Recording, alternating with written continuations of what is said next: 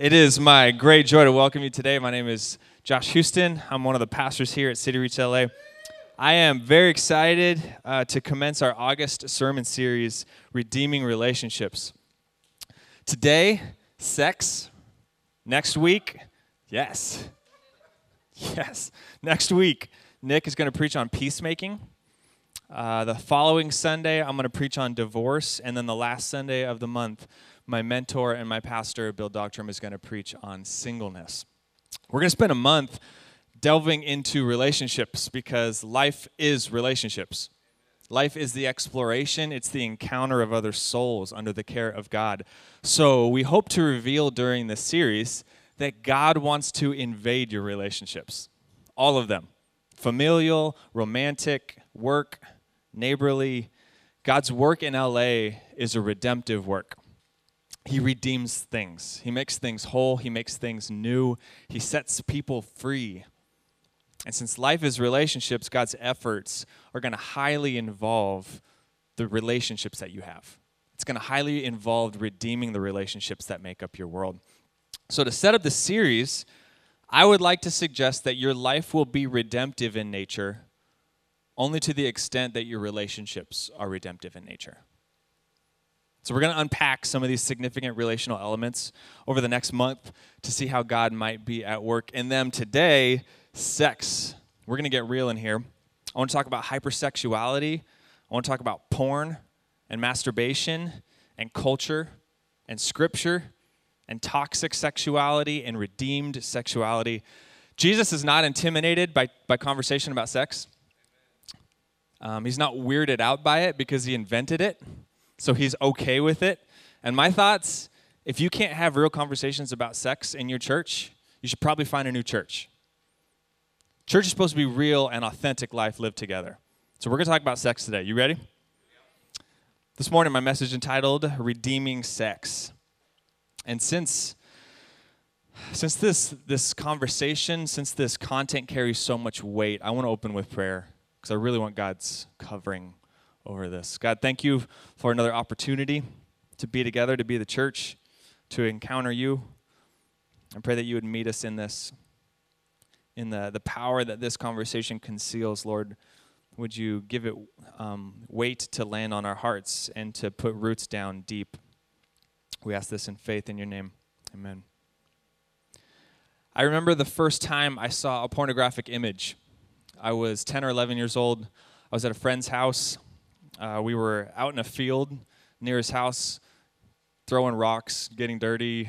Um, we kind of stumbled upon this page that was just laying on the ground. It was crumbled, it was torn. And I rem- remember seeing this image of a woman posing in a way that I'd never seen before. Uh, I remember feeling confused, a little scared, ashamed, not even entirely sure what I was looking at. Uh, innocence assaulted that day. The second time I saw a pornographic image, maybe a year later, was uh, at a friend's house again. A few of the guys were sleeping over. My friend asked if we wanted to see something cool. So we waited until his parents were asleep. He took us to the computer, and this was back when we had dial up internet, you know, so push sign on. It was like, remember that noise, right? So he like put the beanbag chair on top of the modem. He took us to a website. Silence hit the room, and then some awkward laughs as these unusual chemicals and hormones rushed through our bodies. It was one step further through a door into a new world, a door through which I could not return. Sex permeates nearly every aspect of American culture and life. We don't just live in a sexual society, we live in a hypersexual society. And hypersexuality, it doesn't exist in a vacuum, it's not without effects what I want to communicate today is that hypersexuality it elicits real consequences for real people. Not just in our minds, but in our bodies, in our relationships, in our industries, in our creativity, in our contentment. And we're so frequently exposed to hypersexuality that we're often oblivious to the numbing effect that it has on us. Just think of the advertising that you see in a normal day. Whether it's for a movie or a car or a toothbrush or Perrier or cat food. You can sell something easier if you throw in some tan long legs or a sculpted six pack. TV, movies, gaming, literature, social media, it's true, sex sells. And I know we live in a capitalistic society. I get that. But maybe as a people, we should stop a little more frequently to ask a simple question At what cost does sex sell?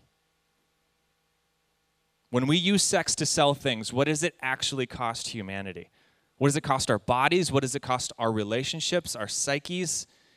You see, advertising, it's fueled by this message that, that you're never going to be good enough just the way you are. The aim is to make us feel like we're lacking, that we're missing out, that we have to add something to our lives or change our lives in order for us to be content. But when gender stereotypes, when obsession with body image, when that saturates us on a daily basis, we should not be surprised by the consequences that begin to surface. Real consequences for real people. Studies are showing that the ambush of sexualized images that young people see in media and pop culture, it's created a mental health crisis. Depression, low self-esteem, eating disorders, skyrocketing. In a hyper capitalistic society, profit is the only thing that matters. It's all that counts.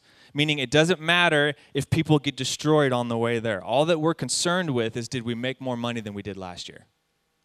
Even if people get run over on the way, on the way there, even if it's kids, all that matters is the bottom line. Did our profits increase? In a city like LA, you can barely go outside without being exposed to sexualized advertising, sexualized marketing. My daughter's three, and we're already starting to have nav- ha- having to navigate these waters. I don't know if you've seen the pink van that parks on the west side, advertising topless maid service. It's a big pink van with this like silhouette of a topless woman. And we drive by it all the time because it's on Bundy. And uh, Aria asked me about it a few weeks ago. We're stopped at a red light. It's sitting right there, and she's like, Daddy, why is that lady naked? Hypersexuality produces real consequences. And we're forced to deal with these things. You're forced to deal with these consequences. And even if it's not close to home, it impacts us. How often do we hear about sex scandals? Broken marriages because of unfulfilled expectations or cheating spouses or porn, porn addictions, moral failures of ministers girls being seduced by pimps into sex trafficking, even here in LA.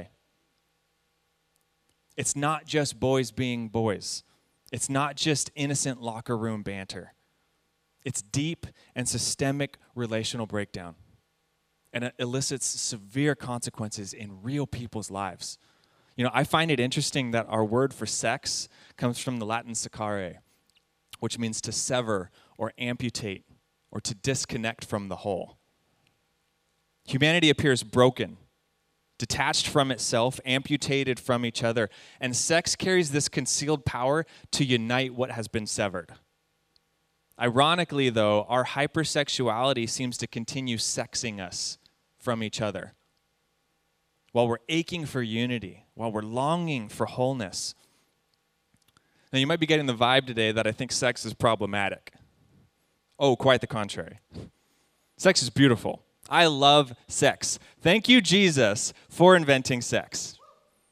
Please hear this. While, while hypersexuality is a problem, sex is not a problem. It's a gift. Sex is not a problem, it's a gift. Christianity does serious damage when it offers this thin and dualistic approach to life and sexuality. That the body is inherently bad, that only spirit is good, so we need to avoid experiencing sexual pleasure because it's immoral or it's this fleshly craving. That's an immature, it's an uninformed approach to life and spirituality. And it doesn't honor the scriptures, actually. The Hebrew scriptures, the Bible that we read today, it reveals this much more integrated picture of the human being. The biblical writers, oh, I love it. They believe that the divine breath breathed into Adam and Eve that, that God indwells the soul, which is the body and the spirit. Just for fun, you should take a ride through the Song of Songs. It's this erotic ride through the scriptures. I'm telling you, it's like ancient sacred 50 shades. And just to be clear, it's not just a metaphor for how much God loves his people. It might include that message, but the Song of Songs is clearly and unapologetically erotic poetry. A little taste for you if you've never never gone for it. The bride says, "Listen, my beloved is knocking. I'm taken, I've taken off my robe. My beloved thrust his hand through the latch opening. My heart began to pound for him. I arose to open my beloved, and my hands dripped with myrrh on the handles of the bolt. My beloved is radiant and ruddy. His hair is wavy and black as a raven. His eyes are like doves. His lips are like lilies dripping with myrrh. His arms are rods of gold. His body is like polished ivory. His legs are pillars of marble. His mouth is sweetness itself. Some of you guys blood pumping a little bit right now, yeah? The groom, he says, Your graceful legs are like jewelry, your navel, a rounded goblet that never lacks wine. Your breasts are like twin fawns of a gazelle. Your stature is like that of the palm, and your breasts like clusters of fruit. I will climb that palm tree. I will take hold of its fruit. May your breasts be like clusters of grapes on the vine, the fragrance of your breath like apples, and your mouth like the best wine. This is Bible. Okay? It's stroking the imagination regarding lips and navels and breasts. It's relishing in human sensuality. God is not playing some nasty trick on us. That He created us to get excited about bodies and about beauty, that He fashioned sexual attraction and arousal in us, but then He gets pissed off at us for leaning into it. No. When God created in the beginning, He said over and over that to His creation that it's good.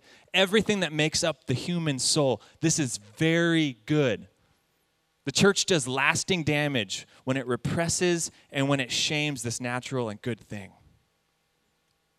All right, well, if God made it and it's good, shouldn't we just go for it then? Well, here's the thing sex is good. But because sexual identity is so deep, because the drive, the sexual drive, is buried so deep in the bedrock of our personhood, we need to approach our sexuality with serious care sex offers so much power. And the, this is really important. The more power that something carries, the more potential it has for good, the more potential it also carries for destruction. The higher the high, the lower the low. Think of money, or politics, or religion, or fame, or marriage, or parenting. Sex, it's, it's incredible power latent potential for changing the world, potential for damaging the world. So we have to carry this response, this responsibility responsibly. Now, this is, this is really fun. I think, in a, in a psychological sense, generally speaking, we have four basic needs for survival. You can get more nuanced with it, but with this like bro, bro like this broad stroke, we have four essential psychological needs: security, self-esteem, autonomy, and connection. Like at a very basic level, we're wired for security, self esteem, autonomy, and connection. And to live a healthy life, to live a content life, you need all four of these met regularly, consistently. And I think God created us so brilliantly because we, we just kind of like naturally do this. Unless there's something deeply psychologically wrong with us, we do this intuitively we engage in activities where these four things are met without even really thinking about it, like education and sports, social media, the arts, exercise, sometimes in more obviously destructive ways like drug or alcohol abuse or overeating or abusive relationships. Now, here's what's interesting psychologists say that sex is a strategy we use to meet those needs, that sex is not itself a need. How do we know this? Because there's no evidence that shows a lack of sex to be damaging to be damaging to the human person in, in really any way. Now i'm not saying that people shouldn't have sex. Sex is awesome. The point i'm making is this drive. It's a drive. We don't hear about people committing suicide because they're too horny. People take their lives because there's a lack of self-esteem because of a lack of connection with other people. And here's why this is important. Because people use the excuse or people excuse toxic sexuality, toxic sexual activity by defining this thing as a drive that we can't turn off. It's like eating or it's like sleeping, it's biology, it's chemistry. God made us this way. And while there's an element of truth to this, what's also true is that you can go your entire life without sex and you could be not any worse off really for it. In fact, it might even benefit you. Physically, it might even benefit you. We have this inbuilt power to exercise self control whenever we want. You don't have to have sex. That's just true. And even, let's say, even if you want to just view your sex drive like eating, can we at least agree on the fact that there are both destructive and life giving ways that we can relate to food? Let's just, let's just, I'm going to take the side tangent for a second. America has been told for too long eat whatever you want, eat whenever you want, just exercise it off. Or take a pill, or have a surgery. Don't let anyone tell you that you have to change. Self control is not freedom. And where do we find ourselves? 40% of Americans struggle with obesity. Cancer rates rising, all types of cancer. Eating out is one of the top priorities in the American budget. People are addicted to cancer causing food. But eating is not the problem. Eating is not problematic. That yes, God designed that. If you're educated in food science at all, you know that food has healing power. God made it this way. Food is awesome. Simply changing what you eat can heal your body of sickness and disease. That's fascinating that God made it that way. And anybody whose life has been transformed by food, by transforming their diet, they will tell you that eating healthy is not limiting, it's freeing. That they're not bound by food anymore.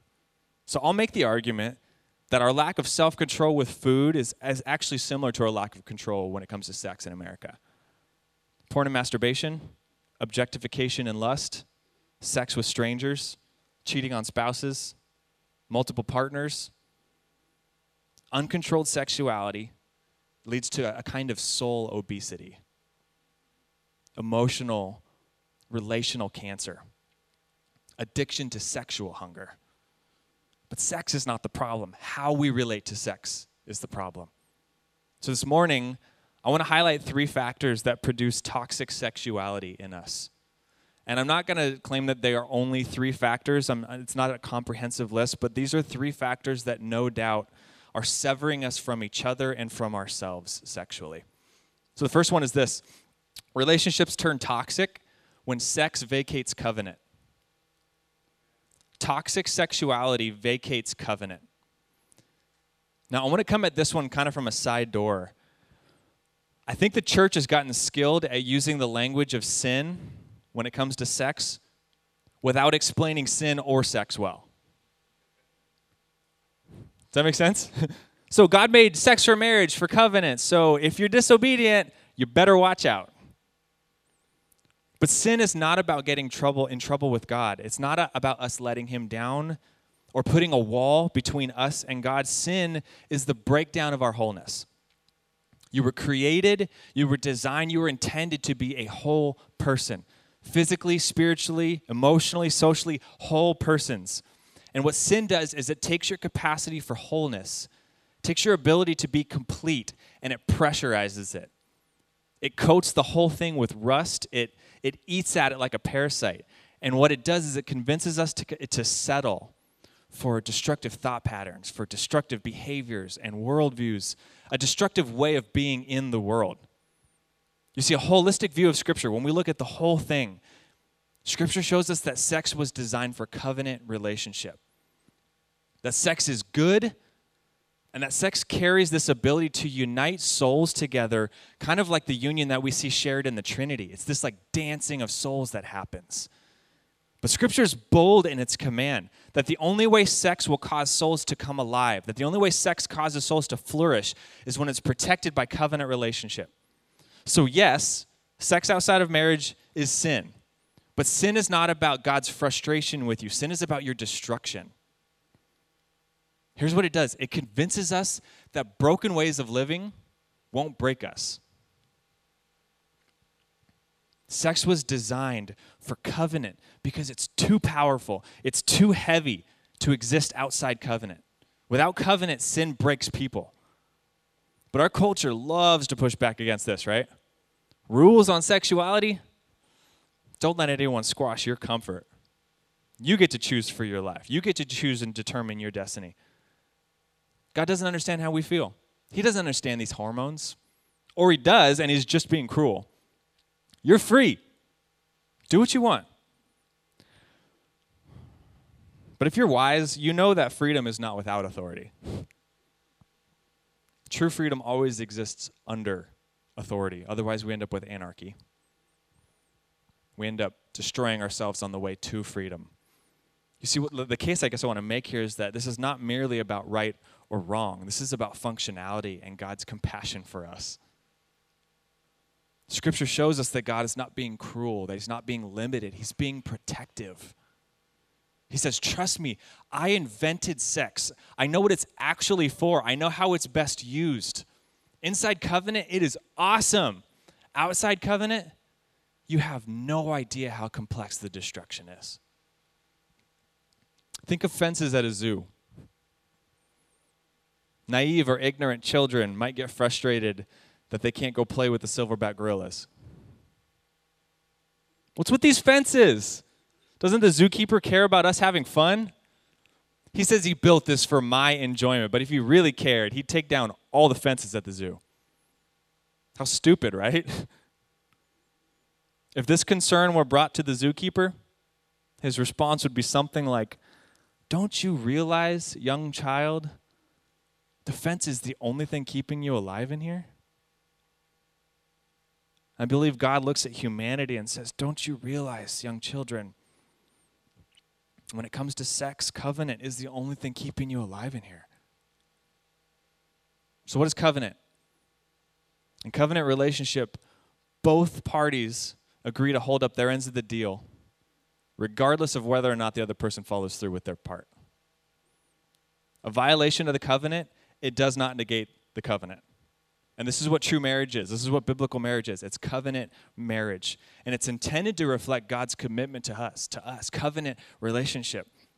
He says, No matter what you do, no matter what you say, no matter what you think, I'm committed to you. I will be forever faithful to you. And I'm going to hold up my end of this deal, even though you won't end up hold up your end of the deal. That's covenant. And this is why we say vows at weddings. I vow to love you in action even when our money situation gets tough, even when you're not kind to me, even though you won't always look this attractive, even when this gets really inconvenient, I'm not going anywhere. Again, if you read through the entirety of the scriptures, it's clear the sex was designed for this kind of relationship. And this is what causes sex to catalyze a relationship rather than destroy it. Because I know you're not going anywhere. I can give you the most valuable and authentic version of myself, and I can trust that you're going to receive it and that you're going to hold it carefully and that you won't share that part of you with anybody else but me. But outside covenant, fear, hiding, shame, blame, the misuse of power, they tend to pollute sex. So when sex vacates covenant, relationships turn toxic really quick. The second one, relationships turn toxic when sex depersonalizes the other. Toxic sexuality depersonalizes the other. Here's the thing in highly sexualized environments, the natural result is the dehumanization of persons. Hypersexual settings, what they do is they empower us, they set us up to rip the soul out from the other person and use them as a collection of body parts. Enter the porn industry an industry that continues to grow with fascinating speed. I read this week that porn sites get more visitors each month than Netflix, Amazon, and Twitter combined. That's astounding. And as a society, we're becoming more and more okay with the industry, oblivious to its destructive tendency and its destructive elements on our lives. I read that over 40% of Americans say pornography is morally acceptable. And let's say you find nothing, nothing moral, morally problematic about two people having sex on screen, that is just art. What we at least have to acknowledge is that pornography has evolved over time, and that extreme is the new norm. Over 80% of leading pornographic scenes include physical aggression, most of it directed toward women. And the numbers keep going up on teen porn searches. Now, you might think, I'm not into the aggressive stuff. I just like the soft stuff, the romantic stuff. The problem is, it's very difficult to remain there because as time goes by, the reward center in your brain, it communicates to the rest of your body that you need more and that you need more intense just to receive the same amount of pleasure. And because the brain is so complex, because God wired us so masterfully when it comes to sexuality, even the soft stuff impacts you in ways far beyond your comprehension. Did you know that the more porn a man watches, the more he needs to conjure up pornographic images in his mind to keep arousal? Porn doesn't just turn men into these ravaging sexual beasts. Actually, studies show that porn reduces men to be less sexually responsive to the woman that's actually in front of him. Men are trained to have sex like a porn star with a woman who looks like a porn star. So when they show up to their real lives, Rather than cherishing the man that he is and cherishing the woman that's in front of him, he's trained to rate his performance off of the performance he's watched over and over again. And, por- and porn is not just a problematic for, for guys. It's not just a guy thing. Women use porn much differently, but between 15 and 30% of women describe themselves as addicted to porn. Porn affects women's expectations for showing up to the bedroom. It impacts their self esteem outside the bedroom. It diminishes their ability to deal with emotional, damaging emotional trauma that they've gone through. I also read this week that there's a positive correlation between the amount of pornography a person watches and higher levels of narcissism and decreased amounts of gray matter in the brain. That's fascinating.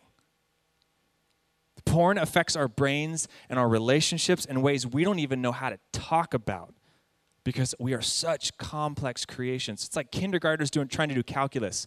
We just can't keep up on this one. This is far too advanced for us. And I want to throw this point in here too. When you allow porn or, or culture, even for that matter, when you give culture or porn permission to inform and define your version or your de- definition of sexuality and sexy, your spouse or your future spouse will eventually fall short if they don't already. The porn industry wants you to believe that watching porn won't negatively affect your life, that it's just sexual art. The truth is, it is art, but it's toxic. Because what it doesn't do is celebrate the value and the worth of individuals. It inherently degrades and dehumanizes. The porn industry wants us to believe that watching porn doesn't have an impact on domestic abuse on child exploitation, on our contentment in everything in life. But it's not true. And it's difficult to separate pornography from masturbation. I can, I can reduce a woman in my imagination to a collection of body parts to find sexual pleasure for myself. When you rip the intimacy factor out of sex, you depersonalize it. And this is why Amanda and I have, have committed to each other to only engage in sexual activity together, never alone. It's a commitment we made to each other. And I don't mean having sex with other people, I'm talking about masturbation. Sex was not designed for me to reduce my wife into some image in my imagination and to be used for my sexual gratification. Sex was designed to intimately draw two souls into union with each other. So for us, sex is only together because we realize that even if we're thinking of each other during masturbation, when we take the other person physically out of the sex, we're reducing them to a smaller version of themselves. Now, please hear me. I'm not judging or condemning other couples if that's what they've, they, the conclusion they've come to. That's a decision between you and God and your spouse. I'm simply stating for us that masturbation apart from each other is still an, ob- it's, it's still an objectification of the other, which we believe is lust in marriage. The human person is not a commodity to be consumed. When sex is depersonalized, relationships turn toxic. The third one that I want to touch on today is that relationships turn toxic when sex centers on narcissism. toxic sexuality centers on narcissism. At a young age, we're trained into this, this narcissistic approach to our sexuality. You have a sex drive, you have this ingrained sexual hunger, and it has nothing to do with anybody else's needs. All you need to concern yourself with is feeding your hunger. And I want to shoot straight with you this morning. Sex turns poisonous when it's divorced from giving. Sex gets poisonous when it's divorced from giving. Culture trains us, though, that sex is to be received, that it's to be experienced, so we sprint down that hill. Multiple partners, porn addictions, vivid imaginations, lack of self control. And here's the thing we can usher all of that into our marriages. A ceremony and a ring does not make toxic sexuality redemptive. Because you can abuse your spouse with sex. You can withhold sex from them. You can use it as a weapon against them. You can use your spouse as a collection of body parts for your pleasure. I can limit Amanda, I can diminish her and objectify her for my pleasure, but it will poison our relationship. Please don't get roped into a narcissistic approach to your sex life. It may satisfy you for the moment, but long term, you will rot inside and your relationships will decay. When sex centers on narcissism, relationships turn toxic. Again, this is not an exhaustive list. It's not only where we go wrong, but if these three components could be approached with some self control, with some maturity, our relationships would take on a whole new life. So, how do we partner with God in the redemption of our sexuality? I'd like to suggest the opposite of these three. I think it can be that simple. That redemptive sexuality is protected by covenant, that it personalizes the other, and it centers on service. Protected by covenant, personalizes the other, and centers on service.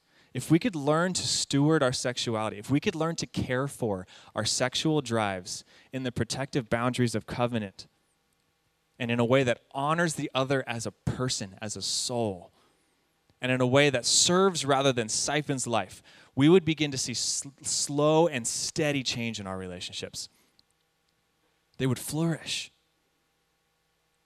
Relationships would flourish in a way we didn't even know was possible because we'd be learning how to use our sexuality how it was intended. It's actually possible to move into a redeemed sexuality where the drive doesn't control us. Where we don't look at strangers, where we don't look at coworkers or significant others or spouses how we've always looked at them. So here's what I want to contend for this morning. To give sexuality a seat in the car but don't let it drive the car. Give your sexuality a seat in the car, but don't let it drive. Sex, you get to join me on my journey, but you don't get to touch the steering wheel and you don't get to pick the music. God's gift of sex and sexuality it's an invaluable contributing member. Um, sorry, it's an invaluable contributing member for your journey. He gave it to you. You need it. It matters significantly. But be careful how much power you give it. Because that, that drive, that sex, that sexuality, that thing that is deep inside of you, it can edify and beautify your relationships and your life, or it can poison and devastate them and you get to choose what role it has in your life. I want to invite the worship team to come back up as we go into a time of response and worship through song. I also want to invite some of our, our leaders up for prayer. I don't know what you need today. I don't know how this has been stirring in your heart or in your mind. If this has been incredibly awkward for you or incredibly freeing for you. If both, awesome. at the very least, I just want to create a space where it's like, where we could say like it's okay to talk about real life. Sex and sexuality is real. It's deep in us. We need to be able to talk about it as church family. So if as we lean into this song, maybe you just need it sung over you. Maybe you just need to sit in God's presence as He washes over you, as He refreshes you. Maybe as He convicts you and calls you to holiness. Maybe you need to offer this song up as a, as a worship sacrifice unto God. Maybe you need someone to stand with you in prayer. Maybe it has something to do with your sexuality. Maybe it has nothing to do with sex, and something got brought up, and you're just like, I just need someone to stand with me in this moment and pray over me.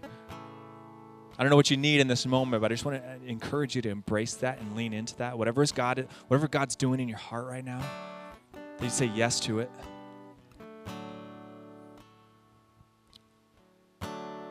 I want to lift your spirits this morning that there's hope. I believe there's hope. When we look at culture, when we look at society, when we look at politics, even religion, sometimes we just sex it's just like, oh, there's so much, there's so much hurt. But I want to share this morning, there's hope. If we can learn to exercise self-control, if we can learn to approach our sex and our sexuality with new eyes, with new faith, with a redeemed filter, covenant, and personhood, and service. God can redeem our sexualities, and our city can be a better place because of it. I believe that. Can you imagine in a hypersexualized society like ours, the impact of even a small community like ours, committed to redeeming sex? Committed to redeeming sexuality? I believe the impact would be profound in our marriages, in our families, in our neighborhoods, places of work, places of recreation. Profound impact. And redeeming sex is one of the beautiful things Jesus is up to in LA. And today he beckons you come to me, let me make you whole, and watch what it does to your world.